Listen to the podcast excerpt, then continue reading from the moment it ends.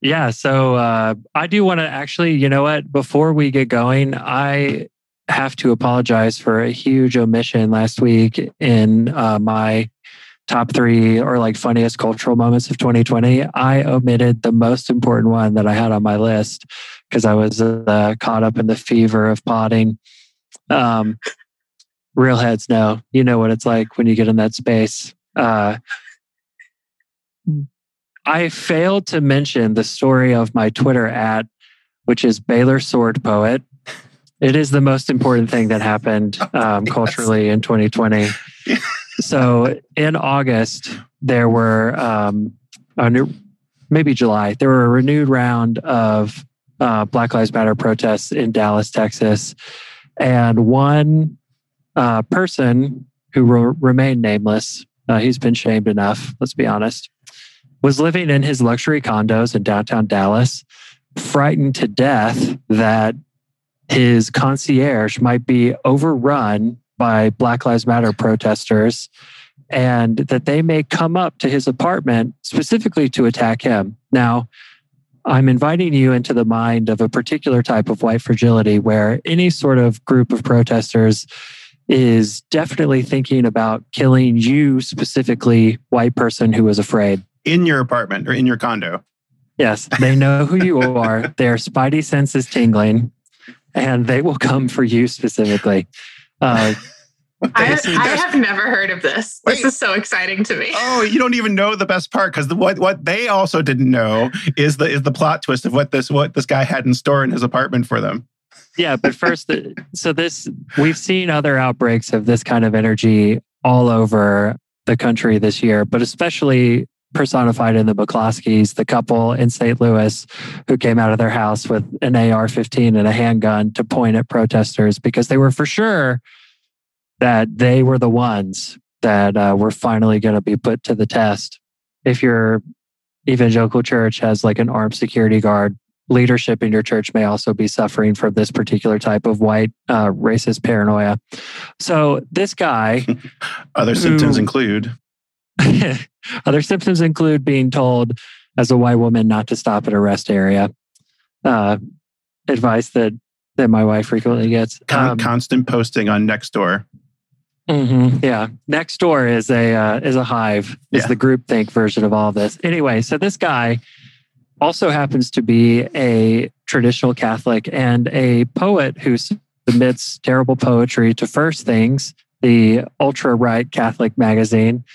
Everyone who writes for it is, of course, a friend of the pod and a classics major. And, he, and a classics major at Baylor. At Baylor, yeah, important. Oh, can't trust Bears. a classics major. Just wait. can't trust um, a classics major or a Baylor grad, honestly. What about poets? So true. They're on thin fucking ice. so uh, this guy decides to grab his. I'm assuming it's he decides to grab a sword off of his wall, probably a reproduction for the Lord of the Rings film series, run outside and challenge the protesters themselves. So you may have seen this video of a guy running towards a group of protesters holding a sword over his head, screaming. And uh, they, you know, proceed to defend themselves by beating the living shit out of this guy. yes. I mean, he gets like knocked to the ground almost immediately and then just kicked until he like passes out. It is like the video is like brutal as hell. But at the time, everyone was like, oh my God, Black Lives Matter protesters just beat the crap out of this guy. No, he charged them with a sword. with like a huge sword, like, like, a big sword, yeah, like a broadsword. Like a, a broadsword for sure. And, um, you know, he was immediately attended to by street medics. And then he tweeted from the hospital his whole like mental process of going through this idea that he was going to get attacked, that his concierge was going to get overrun. And so he decided to take up arms and be a man and go out and defend his castle, AKA luxury condo. Anyway, so the Baylor Sword Poet, that was my favorite cultural moment of 2020. If you don't know any about what I'm talking about, uh, get online, first of all, post more uh, Google this story because uh, it's absolutely hilarious. And that guy wrote a poem for First Things called Winter. I'm going to see if I can pull it up while y'all. I believe this happened in Dallas too. Uh, fan of the show, Dallas. Listen, I know I went in. I went in hard on the North Dallas suburbs last week, and I would like to extend that to fuck anyone who lives in a condo in Dallas. With a with a potential uh, remake of a Lord of the Rings sword. I mean, you all have to be careful. I, just for, listen, I'm just going to say, for a coming episode, we should probably not go too hard in on too hard on the uh, Lord of the Rings fans. Just a little teaser. I'm for a Lord of the Rings fan. Okay, just making sure. I, I'm a huge, I'm a huge Lord of the Rings nerd. I'm anti Dallas, is what I am, and I'm also anti Baylor. So okay. throwing down the gauntlet. I'm sorry, but for a while, this guy made his profile private after he got absolutely dragged. But his most recent tweet, I just have to share this is if you are under the age of 50, you will live to see the end of American democracy. You will live to see the downfall of the Republic. You will live to see America's Caesar and its Augustus, the monarchical reorganization of the American empire. Plan accordingly. So there's everything you need to know about the Baylor sword poet. A poem by C.A. Schultz, the man beaten nearly to death in Dallas. Here we go. I'm just going to read the final stanza of this poem because it's really long. But winter, thus, is death, and yet a flower blooms within. And there is promise still that all the world shall live again. What is begun in winter time will not end in despair, but shall yet have its victory, its triumph, bright and fair. Come, cruel winter, come, and so thus hasten your demise. Come so that the spring may come and all the earth arise. Okay, I don't know that we've mentioned this on the pod, but Brian and I both have MFAs. right. And so we are two experts who can say that that is a very bad poem.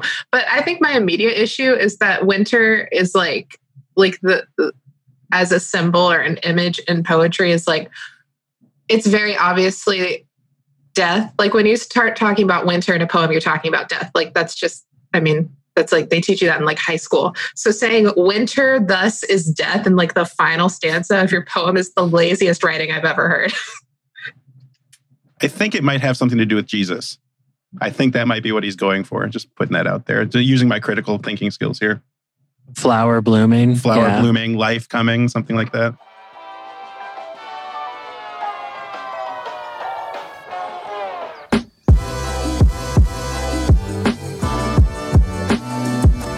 Well, it hasn't happened yet. I'm Brian. I'm Carrie. This is Isaac. And today we're going to do something completely different. So, for the long time uh, until we get canceled listener, you, you, might be shocked. You might be shocked by the uh, what's going to happen. But we're going to spend today's episode constructing something. We're going to spend today's episode being positive. Thoughts? I don't want to ruin the energy by speaking. So, I've been told that it's impossible for me to say a positive word. well, we're going to test that theory today. Uh, I mean, that would have been great if this was just a solo uh, Carrie and Brian pod. it's like Isaac was not invited. We're doing a positive pod. We had to we had to let Isaac go for a little while. We brought Althea back. It's true. uh, okay, so we've been challenged this week to say something positive. So you can't even get the word out. you can't even get the word out. You're like, we've been trying to say something positive. it's painful for me. Um, it's painful noted, for me. Noted optimist, the, uh, Isaac. you know what? I am optimistic about the apocalypse. Um, I, I, yeah, I wanted to talk a little bit about, you know, what we've spent the last few weeks doing episodes where we sort of deconstruct a lot of stuff. And first of all, some folks have asked what in the world that even means to say like deconstructing belief. But so I just want to say one quick thing about what that means. And I think it's just like going back to that theme that we've sort of been hitting in the first three episodes, especially about how our faith is is um, we receive a faith that is shaped by those who are giving it to us and the people around us who are speaking with authority. And while that lasts for a time as young people, uh, eventually as an adult, you have a new set, you gain more knowledge and you kind of have to re examine all of the kind of uh, assumptions you hold about your faith and taking those apart and examining them and questioning them. That's what deconstructing is. You know, you take apart what doesn't work for you and what doesn't make sense as an adult and you leave some things behind. Sometimes you leave the whole thing behind, but but also after that deconstruction deconstruction hopefully comes like a rebuilding up. And uh, part of what we were saying in that first episode is that uh, some folks who come out of the church uh, who are speaking in a similar vein to us want to encourage you to sort of always continually deconstruct. Like that becomes your new faith practice or your new spirituality to constantly be like kind of ripping things up and, and examining them and and tossing them away. But I, I think also there's a there's a second alternative where you can where you build back up a a new understanding of God that belongs to you as an adult. And one of the things that I've, you know, coming out of the academy as a person who studied theology for five years, a lot of theology isn't isn't really accessible or helpful and and doing this kind of work of construction because the jargon is just so intense. It's like you can't write a new theology book without coming up with your own sort of neologism to describe your theology. But when I was working in the academy and in the church, I just started like saying a couple things about God that I think are helpful starting points, and I want to run them by Carrie and Brian so that I can get their feedback on them and we can kind of do this as an exercise for what some of that constructive theology can look like. And it's pretty simple, uh, but I think contains the multitudes. And it's basically um, part A and part B. And it goes like this God is not a cop and Jesus isn't Santa Claus. I think you can do an entire theology just from those two statements.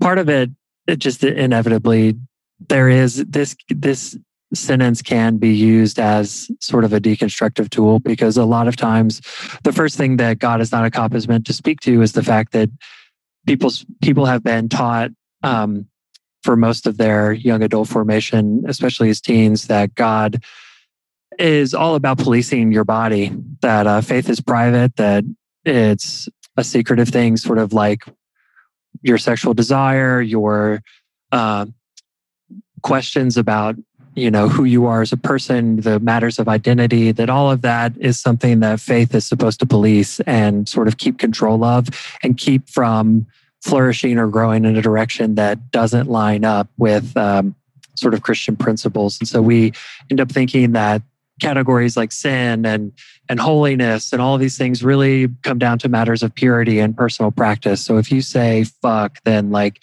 you've done a sin and it's bad because God is ultimately a cop sitting in heaven, like looking around, giving you speeding tickets for messing up, for you know touching yourself or whatever else. And and you know what I think is really deadly about that thought of God being a cop is that it it turns the focus of divine attention sort of inward on you as the primary sort of object of contemplation by the who you've been told is the you know triune creator of the world but also that you become activated as an agent in policing other people as well. And so the work of the church the work of spirituality becomes sort of this policing of other people and and uh, the creating and building and forming of boundaries that separate especially along racial lines, especially along lines of sexual orientation, and that those boundaries have to be protected at all costs. That's the purpose of the church, and that's what God has called us all and formed us into to be as Christians, uh, policemen at the boundaries of what's acceptable about ostensibly private things. So there's also this inherent contra- contradiction here that this these questions and worries and doubts and fears that you've been told are sinful are deep you've also been told are deeply private and yet the public practice of the church is to interrogate your private life. And so this thing that you're constantly being told not to speak about you're also constantly being asked to sort of publicly perform through you know uh, testimonials or um, extravagant emotionally manipulative weekend youth retreats where you like sort of have this climax of performative emotion on Saturday night. You like give yourself to the Lord again or whatever. Like it's so there it's it's something where like you're kind of always being pulled back and forth between this fear of what exactly is um, my relationship with God. What does it look like? It looks like this these very particular things about me that most of the time I can't control, but also that everyone from my pastor to my parents to my youth director should have uh, an opinion about. So th- that's just kind of the first move. And there's another one, but I want to stop there and kind of let y'all respond. What do you think? Well, you made the you made the point there for deconstruction, right? Like mm-hmm. th- that's the point of deconstruction, right? There is to be able to deconstruct out of those harmful or I would say incorrect, you know, portraits or characters of God. And so but the and and so I, I'm I'm trying to get back to what you were talking about first with that. And so the idea of like you know you can deconstruct, but if you keep just you're obvious you're never going to get out of that hole, right? And so like the construction part becomes where you get to start reading scripture and being a part of a, a, a healthy uh, worshiping commu- community, or even if it's just a, um, friends of people that you know, like the the ability to kind of then construct God in the ways that you are able to say, this is something that I know about God, and it's this this one good thing boom, you put that brick in place and you kind of keep building up from there. So I just wanted to make sure that we didn't have to say that de- deconstruction can take a long time. I mean, there's people in seminary who never get out of deconstruction mode. They, they spend three years because they've never been introduced to this idea that they can that they can challenge their viewpoints of God or they just can't can't shake it. You know, working with teenagers, you see this a lot where they kind of have to rest on this very binary black and white type of faith. And so like one of the things that I was always trying to do with them is that they wouldn't go through this in their 20s, right? Maybe as deeply as they might otherwise. But to have them asking those questions early on, to be able to not deconstruct necessarily in that role, because I want them to go on the ski trip. Um, I don't want don't, don't want my numbers to fail. Um, but but to, to get them to start asking questions, right, mm. and to mm. have those questions. yeah. Hey, listen. As the ski person, trips, come on. Ski trips. I guess you do live in Minnesota. I, I have I a legendary a, story about a high school ski trip that okay. we can save for a later pod. We should have a youth ministry episode. Uh, I know, I know some people, but uh, we could even invite some of my former youth and let them roast me if you wanted to. But anyway, I, I think what I'm trying to get at is like deconstruction is a part of painting a portrait of God that is closer to what God is, right? Like, and and being able to say, yeah. Anyway, Carrie, what do you think? Yeah. Okay. You'll said a lot, so I'm, I'm thinking through what Isaac said about God not being a cop. I just skipped that part.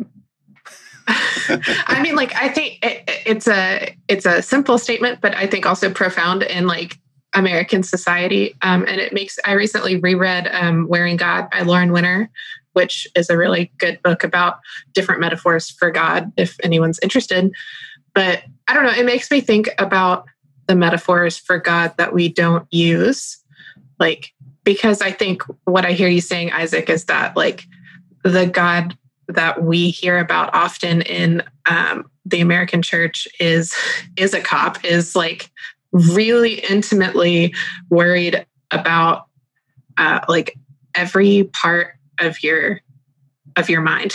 Like take every thought captive you know that idea that that god can see and hear all and is like judging you for for every single bad thought you might possibly have which is a really protestant idea.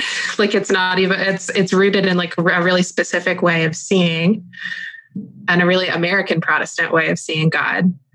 But there there are other ways to see god that are in the that are just as biblical i guess. And as as a person who like experiences obsessive thoughts and and who for me like taking every thought captive can can enter a spiral like it's really easy for me to see God as a cop, right? Like it's super easy for me to be like, I had one bad thought and now I have to pray 50 times to get that bad thought out of my head or God's going to be really mad. Uh, but like the image of God is like a mother hen. Uh, like a mother hen is doesn't care uh, what's going and doesn't even necessarily know what's happening on the inside of her eggs, but she's she's going to sit on all of them and take care of them regardless yeah so i don't know. I mean i think it's a i think it's a good statement. I think we should go from there. Yeah so i i mean so to kind of widen the scope a little bit in two ways. First by saying that uh, you can build up a theology about god. You can construct one by saying with some confidence who god isn't. In fact many times it's easier to say what god isn't who god isn't than it is to say like something positive about god. So like uh, you know, if you want the seminary term for it, that's called apophatic theology, where you sort of try to define God by talking about what God is not. This is definitely a, a beginning point in that kind of apophatic thing. And, and so the, just kind of minding the scope a little bit is that out coming out of that, then, you know, well, two things. First, to build on a little bit on what Carrie's saying, is that you go from this idea of like, okay, so is God far away from me? Is God like, you know, surveilling me like elf on the shelf? is God like in my mind, sort of uh, as a watchful eye, sort of judging everything that comes up to this different sort of take on God's presence in our lives, which is that God is intimate, much more intimately close to us than anything else. That, you know, God is the one in whom we live and move and have our being. And that it's never, Christian life is never a question of like, how can we bring God closer to where we are? It's, it's more, how can we settle into the knowledge and comfort that God is, is always with us because our relationship to God isn't, you know, a person standing across a chasm that separates us, but rather more like our our being and our personality and all the things that are wonderful about us flowing out of God, like as the uh, energy source and energy source of that, that, like water out of a faucet. That God delights in the particular things about us that are that make us different from other people, be it um, you know neurodivergent thinking practices to personality quirks to tastes and beliefs and sexual orientations and desires and and talents that all of those things are delights to the lord rather than like uh, causes for concern or or potential places for error. But then even when we look at the body of the church, like what is what exact what exactly does saying God is not a cop mean for the life of of a community of Christians is that we go from this sort of defensive posture in the world to a to you know being involved deeply in the life of the world. You know, not a Benedict option where we have to go away because the world is going to corrupt and taint us with its like sexual proclivity and sin to like we are deeply enmeshed with the life of the world from the soil that is at the heart of who we are to the land where we worship to its history of the community that comes before us to like the way that we depend and rely on the people who are around us within within a church community that that all of us, to steal a, a, phrase from a Rowan Williams sermon, are touched and spoken and loved into being, and that that shaping by community is something that not only we go through and benefit from, but God in the incarnation has gone through and benefited benefited from in the person of Jesus. That that's part of what makes Christmas uh, a vital part of the the story of our faith is that Jesus became flesh as a baby to go through the same processes as we do because it's a blessed one and a sacred one, not because it's a process of like constant testing and and possibility for for sinful damage even though we that there is a vulnerability there that we have to acknowledge in the contingency of who we are and and at what time and at what time we were born. But all of that posturing places us in a position to want the best for the life of the world around us, creation, our community, people who are different from us. It, it sets us into this posture from not being reactive, but being responsive and, and being positioned towards seeking justice where we are and, and all of that. So did, did, you say cataphatic already? Did you talk about the, the flip side of, of uh, apophatic? No, so, I hadn't. So cataphatic it. is like the idea of like being able to say, what God is. Uh, and a lot of people critique that because one of the ideas is the idea that it, as soon as you speak it, it limits what God is.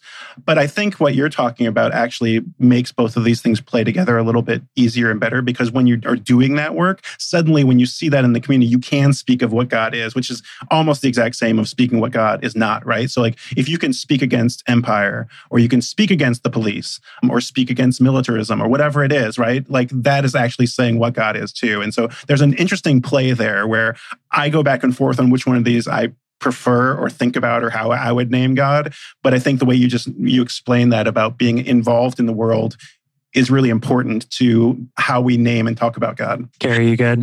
We Yeah. need like a signal. we I'm- need like hands. I'm the uh, I'm the only person on this on this pod without an MDiv, so sometimes I get a little bit lost in Well, the weeds. I think it's the idea of like what we talk about God. Like, you know, how do we when we when we say things about God, like you're you're making inherently a theological statement, whether it's a positive or a negative. And so, you know, the, the apophatic and cataphatic and stuff like that is just words that I like to use so I can I can uh, what do you call it? Uh, validate my student loan payment. it's like I have to bust those out every once in a while, or that payment doesn't doesn't work. Um, but I think like that to me is what it is. Like I actually don't have a lot of use for words like that because they do separate people as soon as you start talking about it. But if we're talking about like how do we make I feel like I'm gonna get roasted for saying public theology, but I think like saying like how theology becomes more public and we wrestle it away from more evangelical or harmful voices, like that's that's the work of this, right? Is like being able to say no, not that, but this. So that's that's You'd only get roasted because Isaac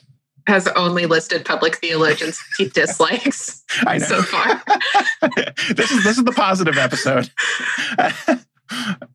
um, yeah, I This mean, is- so this is where the the the, the Kermit the Frog Jedi uh, gif happens, and all of a sudden we just see that that shade coming over Isaac's face. Oh man, I'm y'all are just trying to trigger me, trying to lead me down the path, but I won't play. What I, won't re- play who I really like is I, I think the be- as far as when talking about this is Shane Claiborne. Uh, no, I'm just kidding. anyway, so then the third piece about this is that uh, you know to to try to keep building. You know, we're building layers. Like, what is what is uh, a private orientation like? You know, what exactly is the interior life of the Christian? What is the life of the community? And then what is sort of the life of the world? Is that hopefully what defining God in this particular way helps us see is that what God wants for the world is is a form of life without domination, and um, this is where the line about God not being a cop sort of takes on its most direct confrontational stance with the role of policing in society today. Is that you know what police do is enforce the rule of of force, just of violence, and and what gives them their sort of uh, quasi fascistic power is the fact that they have the power to both uh, enforce the law and make the law. So when uh, someone gets shot in the street by an officer, they have made the law that it's that it is legal and acceptable for this person to be executed by the state um, for supposedly breaking a law through their interaction with the police. So they get to be judge, jury, and executioner all in one moment through their the license that they have from the state to use force in a deadly way. Uh, this is something that we're hitting up against the ceiling of and resisting all over the country right now and all over the world. And yet it's a type of force and violence that can't really be reasoned with. It's just something that can be resisted. And, and so I think that when we, a lot of theology internalizes this and this role of the state and violence and, and sort of projects it onto ways that we talk about God in relationship to the world, which is, you know, um, God coming to exact uh, payment from sin on Jesus on the cross. You know, God had to punish his only son in order to like forgive us. There's an internal violence that gets brought up into the triune life through this logic, but but also I think that there's a violence within each that is kind of projected between each other that that comes from this notion of the rule of force that our relationship to another human being has to be dominated by uh, competition, by you know scarcity, by a lack that produces the need to um, to take what we need from other people, and when we uh, internalize that into our faith, then then the life of the church becomes about worshiping this God who uh, can only sort of move through this world through the through the taking up of space that belongs to other people. So um, this is this can take us down into a, a deeper theological road another time. But I think so much of Christian theology, especially bad theology, is the uh, is based on this very simple idea that if Carrie and I are occupying the same space, the only way it can be done is if one of us is diminished by the presence of the other. So Carrie either has to sacrifice part of themselves or I, I do in order for us both to be present in that space. And a lot of Christian theology not explicitly, but I mean explicitly, but maybe not in a way that we always hear, operates on that same notion. We can only be holy if Jesus becomes sinful. We can only be saved if if Jesus is killed. We can only be, you know, loved and appreciated by God if God is hating or punishing someone else. And all of that kind of comes back to this notion of uh, domination that that requires kind of an unjust peace between us and the divine and, and us and our neighbors. And I think that ultimately what we see in scripture is a lot of images that focus on this reality come back to this this notion of laying down weapons that that we have to um, enter into community and into the world and relationship with God with without that posture of defensiveness and and without that that rule of of force being our first encounter with other people. Tell me if any of this makes sense. Well, it's, I mean, part of it is, I mean, what it strikes me is a lot of it also when you conflate God with the police state or with the police in general, you are talking about authority. And so it limits the amount of ways that you are able to respond to fight against authority that might be unjust, right? So like if if God is conflated with the police, even even if it's just like the idea of kind of like Carrie, what you were talking about, like I had this bad thought and like and so now God is coming to get me for this reason, like it becomes it, it that serves the purpose of like authoritarianism, right? The idea that like God is on the side of the police there is no other way. Like it, it, removes the possible right from from the from the situation. And so that's that's my number one kind of thing when i'm thinking about that is it, it kind of it takes that away from people um, and just almost numbs them and says this is the only reality and this reality serves this group of people uh, and god also serves that group of people. And when you set that up it's i mean it, it becomes the recipe for revolution. But i mean but the, but that the intent is to keep people numb and to keep people in check? I feel like you're waiting on my response. I don't know that I have like a well-formed thought, but it did. I mean, as as you were getting into it, I was thinking how we're like three white people talking about God not being a cop. Um, so maybe a lot of this is uh, kind of like bound up with our own church experiences because when I was in undergrad, I don't know, I just I did this ethnography project for my um, a senior thesis and I interviewed a lot of uh, pastors from Black churches in Roanoke, Virginia, and uh, they just had. I learned about this watch night service. Like enslaved people used to hold watch night services, asking God if you know, asking God if they would be uh, freed in the new year, like it would happen on New Year's Eve, and they would sit up and wait and ask God to free them in the new year. And that is a tradition that continues in a lot of um, like Baptist and African Methodist Episcopal churches. And so I, I, I think it's good what you're saying, and I, I mean, I agree. Uh, I wonder if maybe, maybe it wouldn't be like quite such a like a revelatory oh. idea oh. if we, if we weren't white. Yeah, I think I think that a lot of this is bound up with uh, the particular necessity of of perpetuating whiteness. One hundred percent. Yeah, there, there's no question that that's a huge part of it. That we've all been formed to, as Christians, perpetuate a mode of life that is based on this segregated form of violence that is directed towards some people and not others.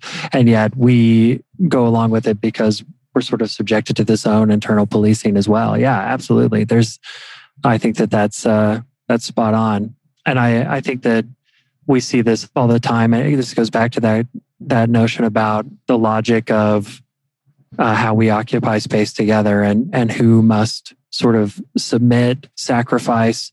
And when we zoom out from the one you know one-on-one relationship to you know a societal one in america the answer has always been people of color must submit to the presence of white people so that we can be fully realized in our humanity at the expense of other people's absolutely it's a an attempt to undo some of what i see there as a theological problem at the heart of um, the construction of what it means to be a white person.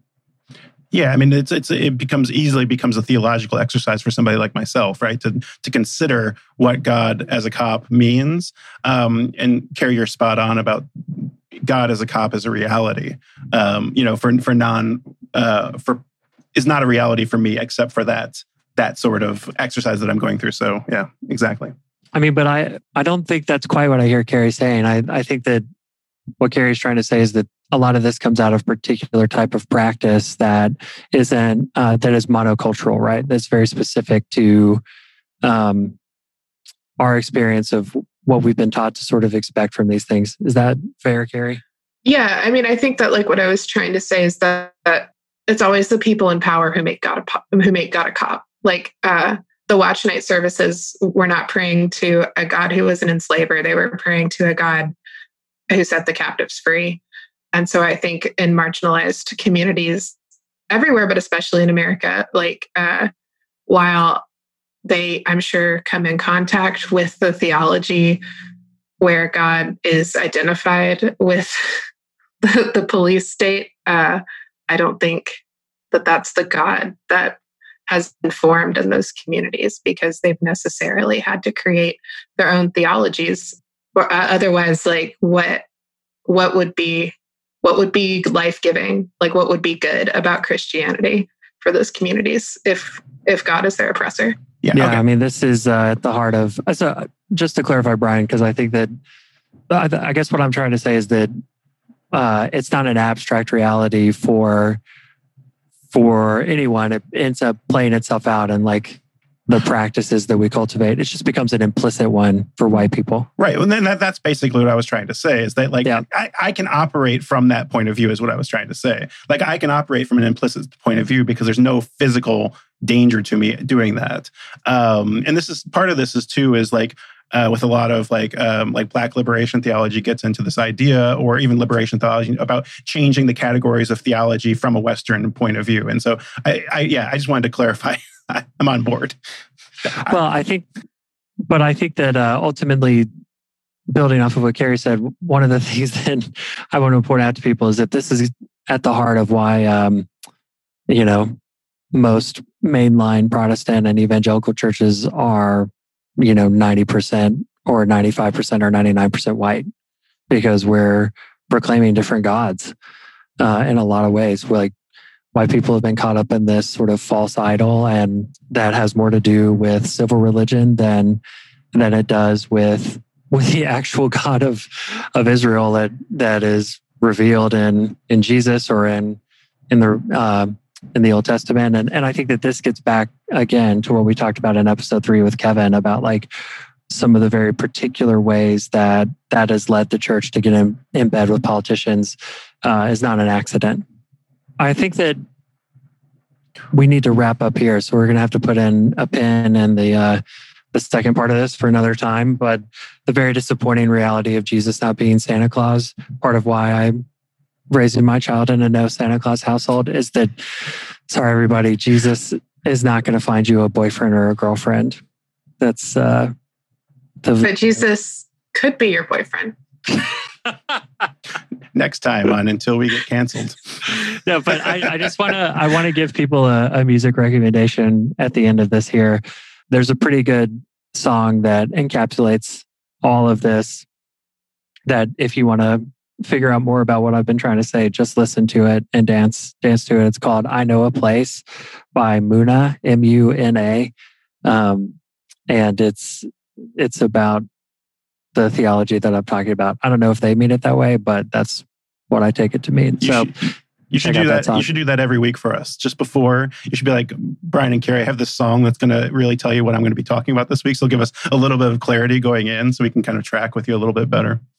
Mm, that was supposed yeah, to be a burn, well, but it's like it's an old man burn. Sorry, I hang my head in shame. a boomer burn. A boomer burn. Oh no. you have no power. Yeah. Um, Once again, not a boomer, but yes, I will. I'll accept that. you're not a boomer until you boomerify yourself. That's all I'm saying. Boomerify yourself sounds like an, the type of thing somebody would share on Facebook. So anyway, hey, that's maybe that's the way we get this podcast going. That's how we monetize this podcast is boomify yourself. boomerify yourself, however you say it. When that's all right. So create media people, take note. We could just aim our podcast and making them as mad as possible so that they like subscribe to get even more mad. We could we could have some kind of like subscription level, like five dollars if you just want the pod, but ten dollars if you never want to see the pod or any of our takes on your timeline. So we can we can like scrub your timeline, something like that. That works.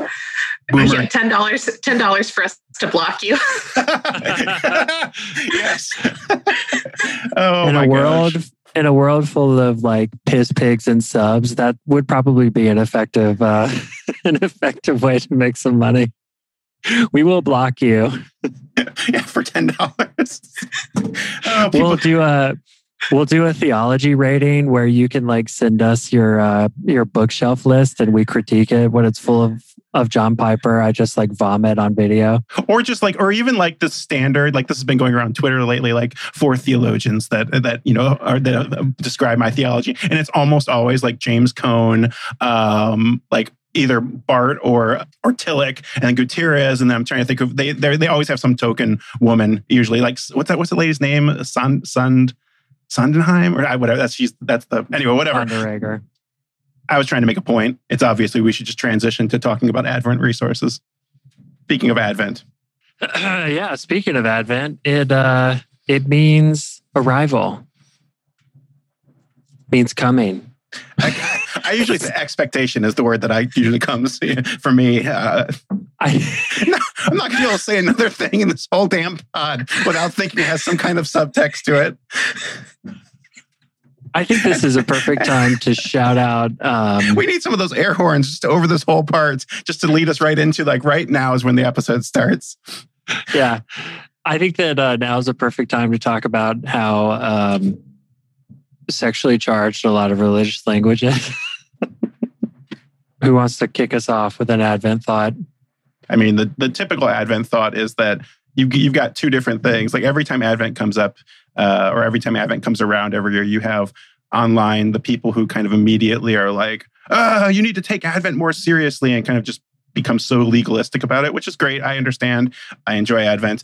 Uh, and then you have the people, which I think is most people who are not online and in theology type Twitter circles who I don't know if they don't care, but it's definitely not as important to a lot of people. I mean, tell me if I'm wrong. I'm happy to be wrong about that. But my experience in the church has been that it's not that it's not important, but it's just it's not the same. It doesn't have that same kind of marker of time that Christmas does, and they're just gonna they kind of it all gets lumped together. People are just waiting to listen to sing the Christmas uh, hymns and the carols, and the Advent songs almost always are not that great. Hot take. That is a hot take. You're, you're pissing off like everyone who loves Episcopal hymnody I in know. that. Well, hey, that's fine because I, I'm, I've been on record before that the Episcopalians sing all the wrong hymns. So uh, yeah, there we are. Wow, wow. Well, I think that uh, regardless, one of the things that I appreciate about Advent, and just to be totally clear about what it is, it's like the period of four weeks leading up to Christmas. So Advent begins on November 29th. It's the very first, it's the beginning of a new calendar year for the Christian church. The liturgical calendar rolls over before the actual one. So if you want to get out of 2020 sooner, observe Advent because it'll be 2021 on November 29th. But, you know, it's the four weeks leading up to Christmas Day. And then there's 12 days of Christmas. That season lasts for 12 days. And then there's an additional, depending on the the calendar, four to seven weeks of the season of Epiphany. And you know what what's sort of instructive about some of the background history and all this stuff is that Epiphany used to be with Pentecost and Easter the third most important Sunday in the in the church calendar, not Christmas. Centuries and centuries before Christmas became a big practice, Epiphany was uh, celebrated as the day in the Eastern Church of Christ's birth, but more importantly, as like sort of the revelation of Christ to the Gentiles in his ministry in the church. So it used to be the one of the most important days, and now I'm pretty sure most people in America do not observe it. It is the observance of Epiphany is way more important in the global church than it is in American Christianity for sure. Yeah, and I I was obviously tongue in cheek a little bit about uh, Advent, and just just in case anybody involved in my ordination is listening, um, I was uh, I was being a little bit tongue in cheek. The, the thing that I never appreciated about the church calendar, I guess, until I became an Episcopalian was the idea of like, I, you know, as a Methodist, it's kind of, it was always kind of vaguely there for, for the churches that I served, but we definitely didn't follow it in the same way that the Episcopalians do. But I just, I love the idea of thinking about it as a way of organizing time that helps to orient us or orient us towards God. I can't say that word. And so to me, like there's something really for somebody that struggles with, I guess, spiritual practices due to a fair amount of ADD, in case you haven't noticed. Um, you know, having that kind of as like almost like guardrails or bumpers that I can kind of bump up against and kind of helps keeping me focused and and um, yeah, just focused on on what's happening, I guess, in the church calendar is really important. And once I kind of unlocked it from that point of view, it's been it's been much more interesting to me to kind of follow, you know, when we're moving into Advent and what that looks like with the scripture readings and everything else.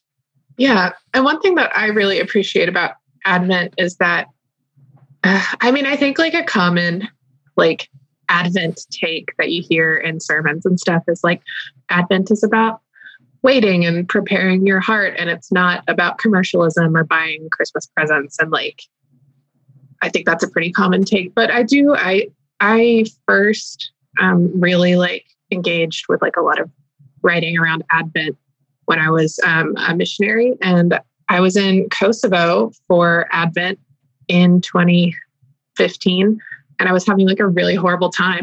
like it was it was a really hard uh, month of my program and there was like a lot of uh, conflict going on and I just like did not feel joyful at all and like didn't feel in the Christmas spirit and like Kosovo in winter is awful. like it's everything is gray and you never see the sun and it's like foggy all day. Uh, and it was just, yeah, it was a really bad time. And I just like was not feeling Christmas at all. And I usually love Christmas.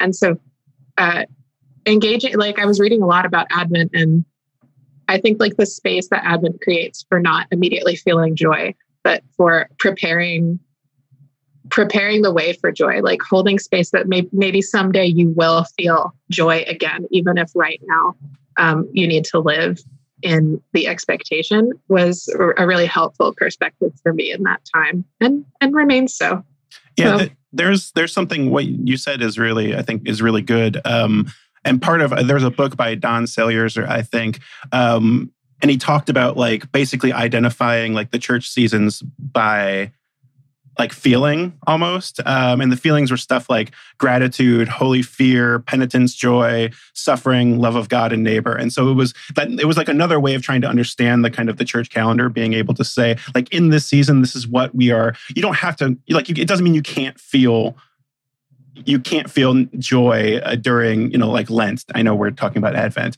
but it's saying that like this season of advent is focused around this kind of feeling um, and this kind of affection i think is the word that he used um, and then being able to kind of live into that and just be able to kind of see and interact with a different part of god maybe that wouldn't be your normal road procedure. So yeah i appreciate that.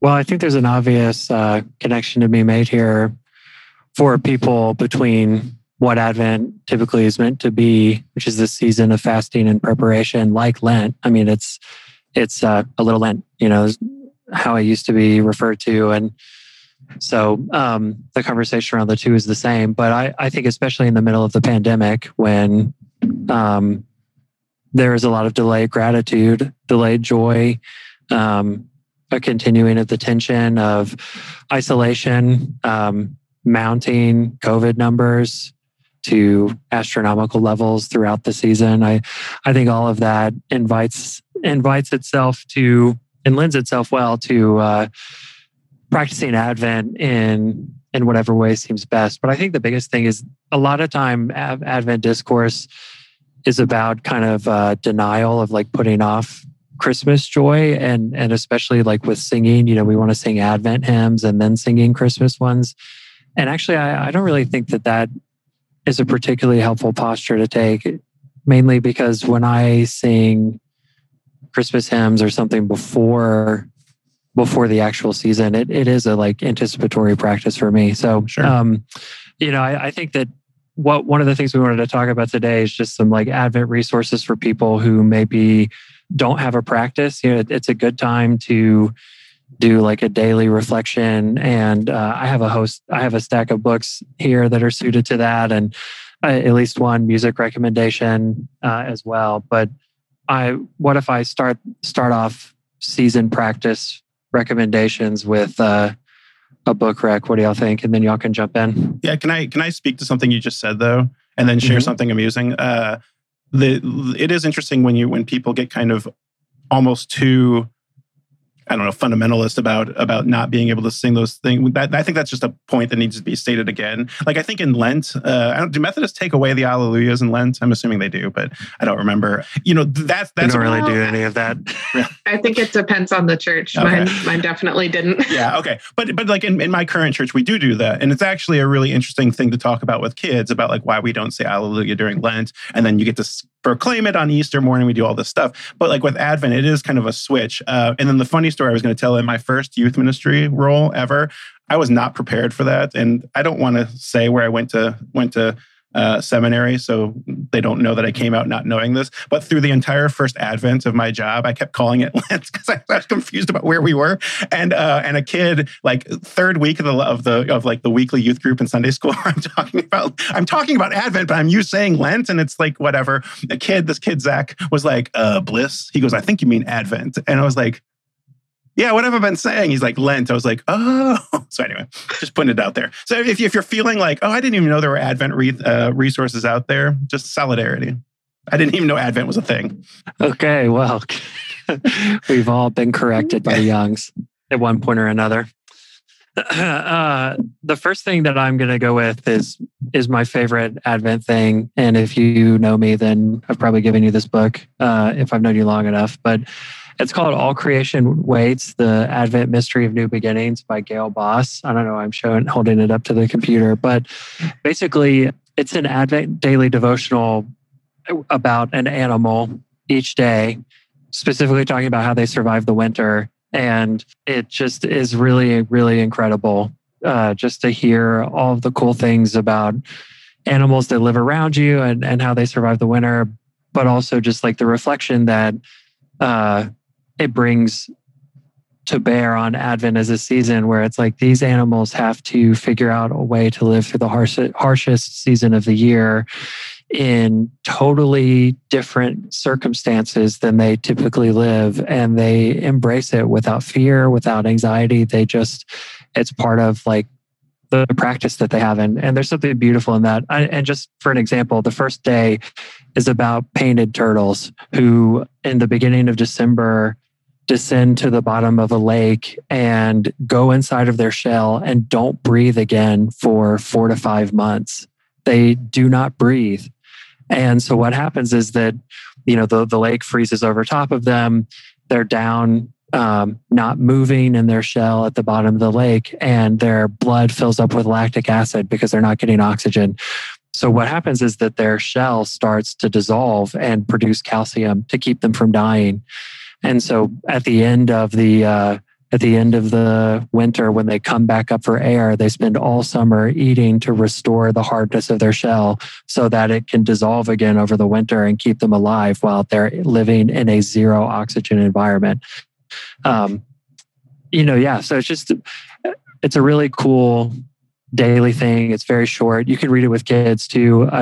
it's awesome. The whole thing is is great. So all creation waits the Advent Mystery of New Beginnings by Gayle Boss. You can get it on any bookstore thing. Comes from Paraclete Press. That's my first recommendation.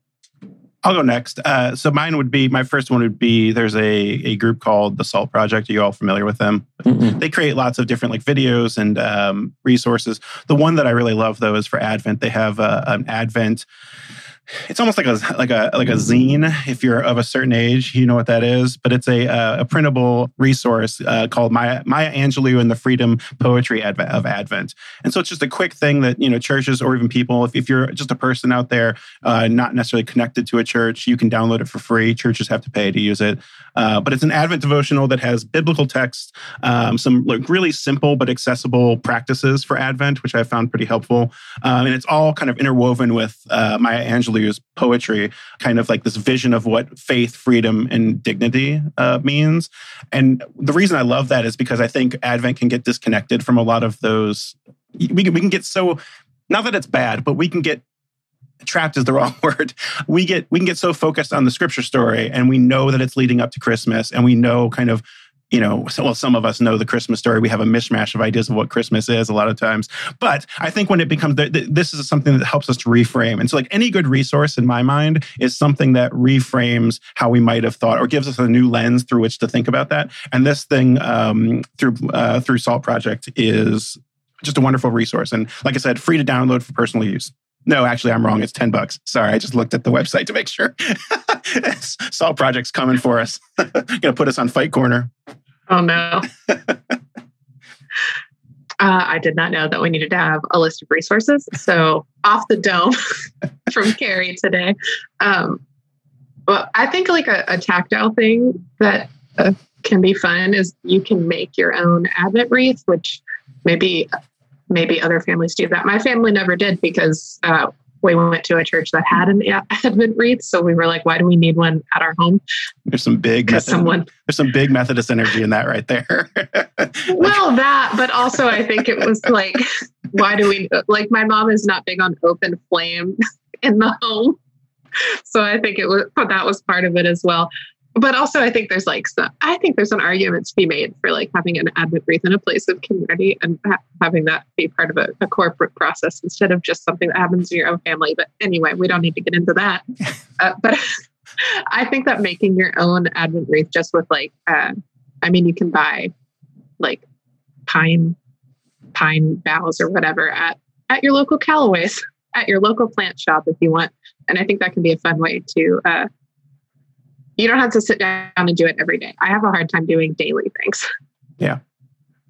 Yeah, I mean, we I've never really I never really did that either. Um, you know, it was always enough that it happened at church for me as well. But we we have one now because the church that I serve does them for families. They families get together and make them, and it's been something that my kids actually really enjoy doing. And so, like, if I forget to get up and light the candle, they'll get all they'll get all pissy with me about it. Which is you know is one of the noted uh, aff- uh, affections of, of of Advent, as I, that Don Saliers talks about in his book, uh, "Pissiness from Teenagers." So uh, it, it fits right in with the with the with the the season. But I also think making your own Advent wreath could be helpful in this season. Uh, I mean, my my family just had to leave a church because, uh, like, kind of indefinitely because they're reopening, and you know, I live with high risk people, so we can't really go back. And I know that Isaac's church is not meeting in person currently, so it can be like an isolating season.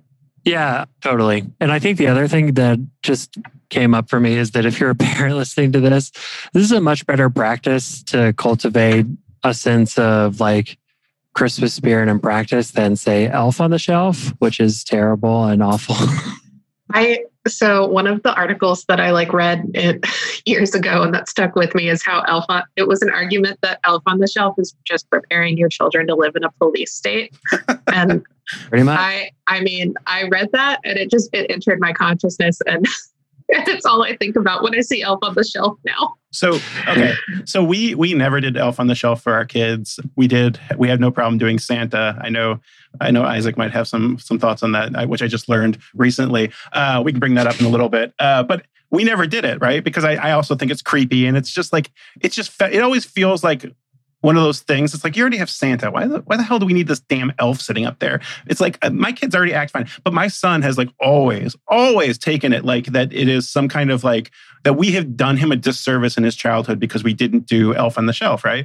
Um, and but we just would never buy one because also they're kind of expensive. Uh, they're like forty or fifty bucks. It's like stupid. But anyway, the uh, last year, last year or two years ago, he got a a random like uh, Target gift card from somebody for Christmas, and he he was very secretive about what he was going to do with it. And he went to Target and he was like, "I'm going to buy a present for us for the family." I was like, "Oh, that's really nice." And the little bastard brought back um, uh, Elf on the Shelf. So now we have an Elf on the Shelf that that he I've tried to get rid of two years in a row, but every year he grabs it before I can, and it sits on our freaking um, fireplace mantle. So anyway, the, the, the moral oh of that goodness. story is sometimes you just have you should just do it so you don't have to deal with it when they're teenagers. It can disappear when they're younger and it's easier, but as a teenager teenager, he's a little bit more aware. So, conversely, my mom was like, we would have never done Elf on the Shelf because you would have been terrified that someone was watching you sleep for all of Advent. And so, if you're raising a child with an anxiety disorder, don't do well on the shelves. Right. Like both of my kids. Like the idea that my kids would like my kids were already freaked out by the idea of Santa Claus coming into our house and like how does he get out and what if he didn't get to all the houses? Um, you know, it, yeah, that's a perfect point. So that's what I'm gonna bring to him later. That's when after we get done recording, I'm gonna tell him, listen, son, we were doing this for your mental health. Brian's son, if you're listening to this, he wants a LaMelo Ball Minnesota Timberwolves jersey for Christmas, um, the Prince version. No, he's yeah. uh, anyway. He's a Raptors fan, actually. He likes the Raptors' old jersey. So there you go, Isaac.